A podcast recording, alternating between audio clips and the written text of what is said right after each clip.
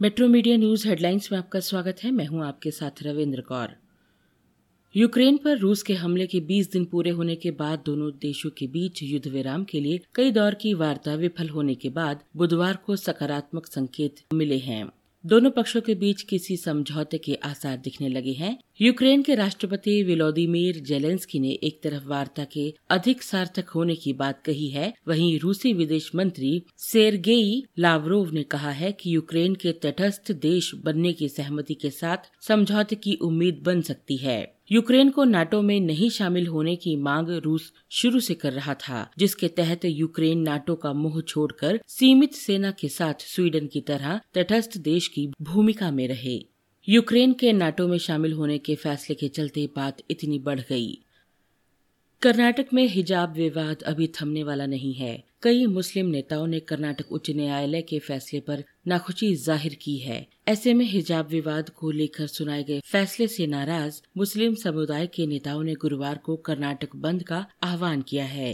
कल के बंद में शामिल होने के लिए पूरे राज्य व्यापार मंडल को भी निर्देश दिया गया है। गौरतलब है कि कर्नाटक उच्च न्यायालय ने मंगलवार को मुस्लिम छात्राओं की ओर से दायर उन सभी याचिकाओं को खारिज कर दिया, जिनमें शिक्षण अवधि के दौरान शिक्षण संस्थानों में हिजाब पहनने की अनुमति देने की मांग की गई थी। जमीयत उलेमाए हिंद के अध्यक्ष मौलाना अरशद मदनी ने कहा है कि ये फैसला हिजाब के सिलसिले में इस्लामी शिक्षा और शरीयत के आदेशों के अनुसार नहीं है केंद्रीय गृह मंत्री अमित शाह के जम्मू दौरे को लेकर प्रदेश शासन तथा सीआरपीएफ की ओर से तमाम तैयारियाँ कर ली गई हैं। शाह जम्मू सीआरपीएफ के तिरासीवें स्थापना दिवस के मौके पर आयोजित किए जा रहे विशेष समारोह में मुख्य अतिथि के तौर पर आ रहे हैं गौरतलब है कि केंद्रीय गृह मंत्री अमित शाह के दौरे को लेकर मौलाना आज़ाद स्टेडियम के आसपास सुरक्षा बलों ने किलेबंदी कर रखी है। गृह मंत्री के दौरे की बाबत सुरक्षा के लिए ड्रोन, हाई आइडेंटिफिकेशन कैमरे से लेकर तमाम तरह के सुरक्षा उपकरणों के इंतज़ाम किए गए हैं।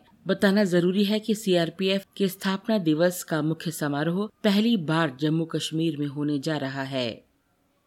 कांग्रेस के जी तेईस समूह के नेताओं के सुझावों को लेकर गुलाम नबी आज़ाद गुरुवार को कांग्रेस अध्यक्ष सोनिया गांधी के साथ मुलाकात कर सकते हैं। दरअसल पाँच राज्यों में कांग्रेस की चुनावी हार और उसके बाद नेतृत्व को लेकर खड़े हुए विवाद के बीच वरिष्ठ कांग्रेस नेता और नेताओं के असंतुष्ट जी तेईस समूह के सदस्य गुलाम नबी आज़ाद के गुरुवार को 10 जनपद पर पार्टी प्रमुख सोनिया गांधी से मिलने की संभावना है।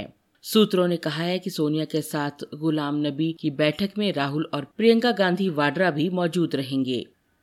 श्रीनगर के नौगाम इलाके में बुधवार सुबह से जारी मुठभेड़ में सुरक्षा बलों ने तीन आतंकियों को ढेर कर दिया है। इलाके में अन्य आतंकियों की मौजूदगी की आशंका में तलाशी अभियान जारी रखा गया है। इस दौरान आतंकियों ने सुरक्षा बलों को अपने पास आता देख गोलीबारी शुरू कर दी, जिसके बाद मुठभेड़ शुरू हुई। मुठभेड़ में सुरक्षा बलों ने तीन आतंकियों को ढेर कर दिया। तीनों आतंकी श्रीनगर के बाहरी इलाके नौगाम के एक मकान में छिपे हुए थे।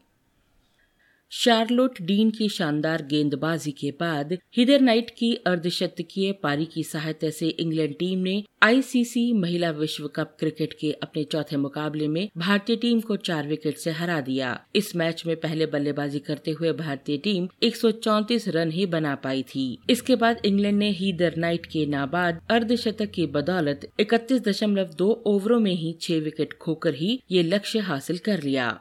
भारतीय टीम की ये विश्व कप में दूसरी हार है। इससे पहले उसे दूसरे मैच में मेजबान टीम न्यूजीलैंड के खिलाफ भी हार का सामना करना पड़ा था। मुंबई शेयर बाज़ार बुधवार को भारी तेज़ी के साथ बंद हुआ। सप्ताह के तीसरे ही कारोबारी दिन दुनिया भर से मिले सकारात्मक संकेतों के साथ ही खरीदारी बढ़ने से बाज़ार में ये उछाल आया है। दिन भर के कारोबार के बाद 30 शेयरों पर आधारित बीएसई सेंसेक्स एक हज़ार उनतालीस अंक की बढ़त के साथ ही एक दशमलव आठ छह फ़ीसद ऊपर आकर छप्पन हज़ार आठ सौ सत्रह बंद हुआ। वहीं नेशनल स्टॉक एक्सचेंज का निफ्टी 312 अंक तकरीबन एक दशमलव आठ सात फ़ीसद की बढ़त के साथ ही सोलह हज़ार नौ सौ पिछहत्तर के स्तर पर पहुँचा।